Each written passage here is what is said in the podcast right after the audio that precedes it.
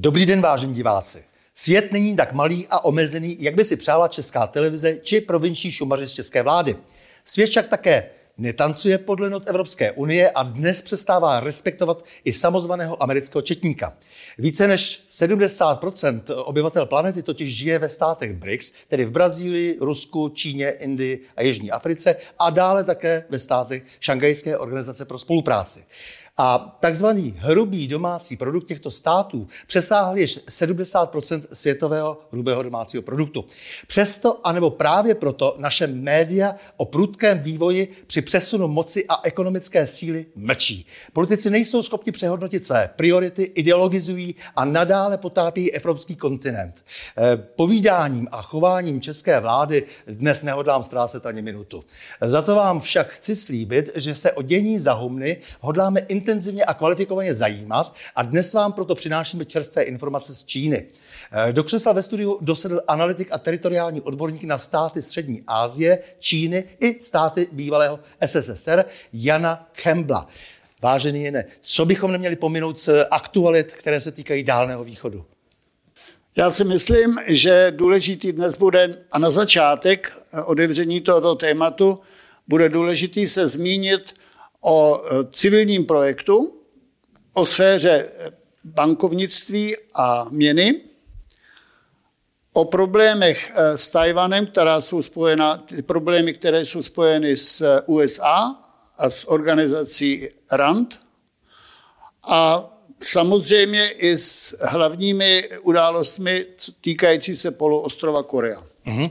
Prosím tě, Čína se snaží z ostrovu Hainan vytvořit nové obrovské eh, centrum eh, světového obchodu. U nás ani slovo samozřejmě, nikoho to nezajímá. Co to všechno představuje?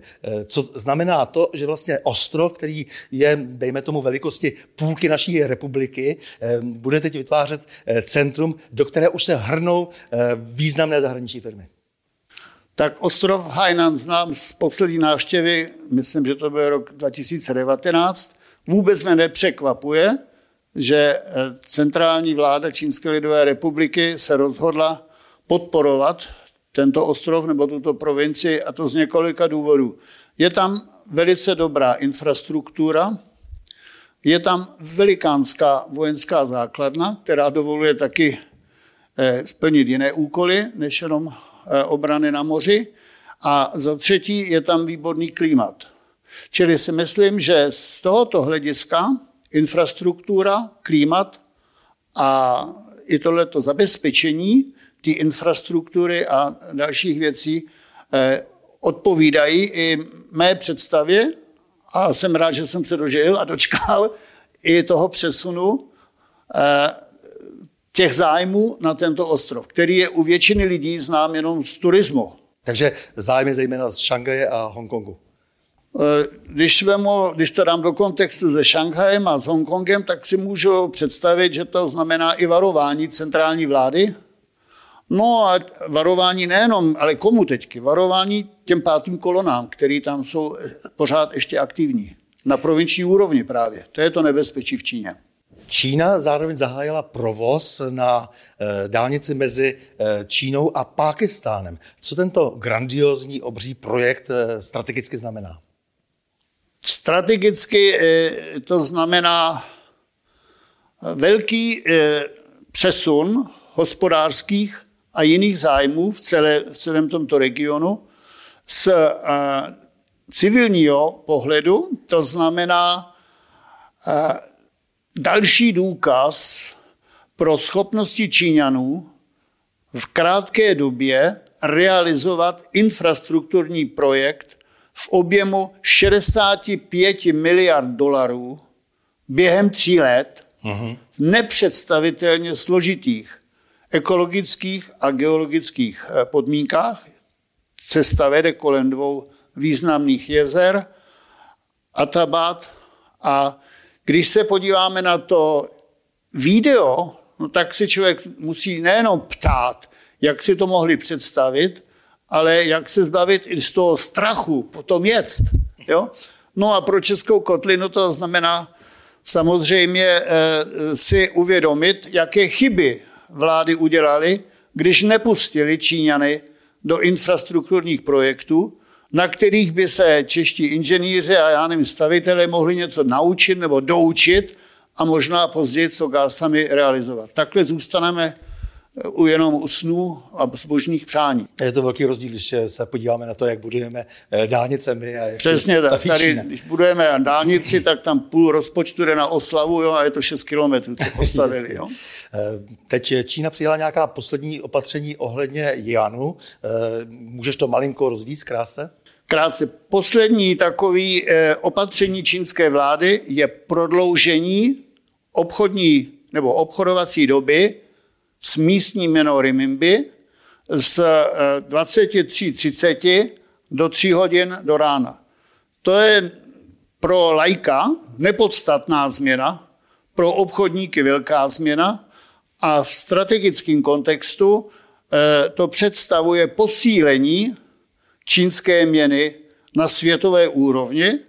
A když se podíváme trošku dolů na ten boj eh, financí, valut mezi, Amerikou, mezi americkým dolarem, ruským rublem, čínským renminbi, tak to znamená krásný příklad nevojenského instrumentu v boji proti dolaru. Mm-hmm.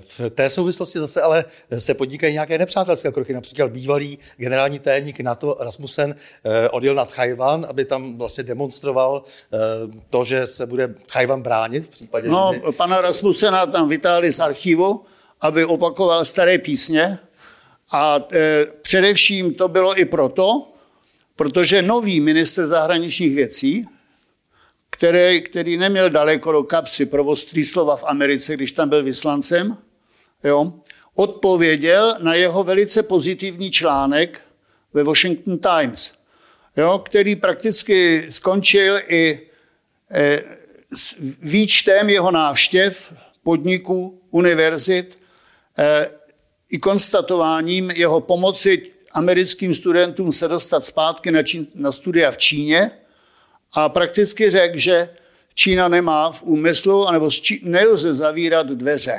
Jo, to bylo jeho poslední no, slovo. No, nějak dokonce v tom smyslu, že eh, pokud nebudou v pořád, nebo že ve vztazích mezi Čínou a Spojenými státy, jak si je také budoucnost eh, celého světa. Ano, přesně tak. Jo. Also ten vyslanec měl velice dobrý článek. To by měli si tady lidi přečíst, nebo jim to někdo přeložit. A to je ten důvod pro tu návštěvu. Jo? Za dobrotu na žebrotu, jo? Čili on udělal něco dobrýho oficiálně a pan Rasmussen hned zase připomínal staré kafe, ohříval starý kafe s Tajvanem, eh, kde se nejedná, eh, ale nepřipomněl, jo? nepřipomněl eh, dvě skutečnosti. Za prvé, že stejně Tajvan už zraje jako jabko, čili padne to samočíně do ruky, není třeba tam ani možná bojovat. Za druhý, Přenesení čipové fabriky a tohoto průmyslu neznamená už absolutní jejich eh, nebezpečí pro Čínu ani pro Rusko. No a za třetí je tam velký poučovací efekt. Jo. Amerika, Amerika v, té, eh, v posledních letech od roku 2020, já se musím podívat, abych vás tady neobelhával, jo, eh, vzala zpátky investice v hodnotě, myslím si, 4,2 bilionů dolarů z deseti asiánských států s cílem jim ukázat, pánové, pozor, stáhneme peníze a co budete dělat. Z druhé stránky je to i Dudka, eh, jako ukázka Dudky i na Tajvan, protože Tajvan z těch 4,2 bilionů přišel o více než 3 biliony dolarů, což je ohromná suma. Jo?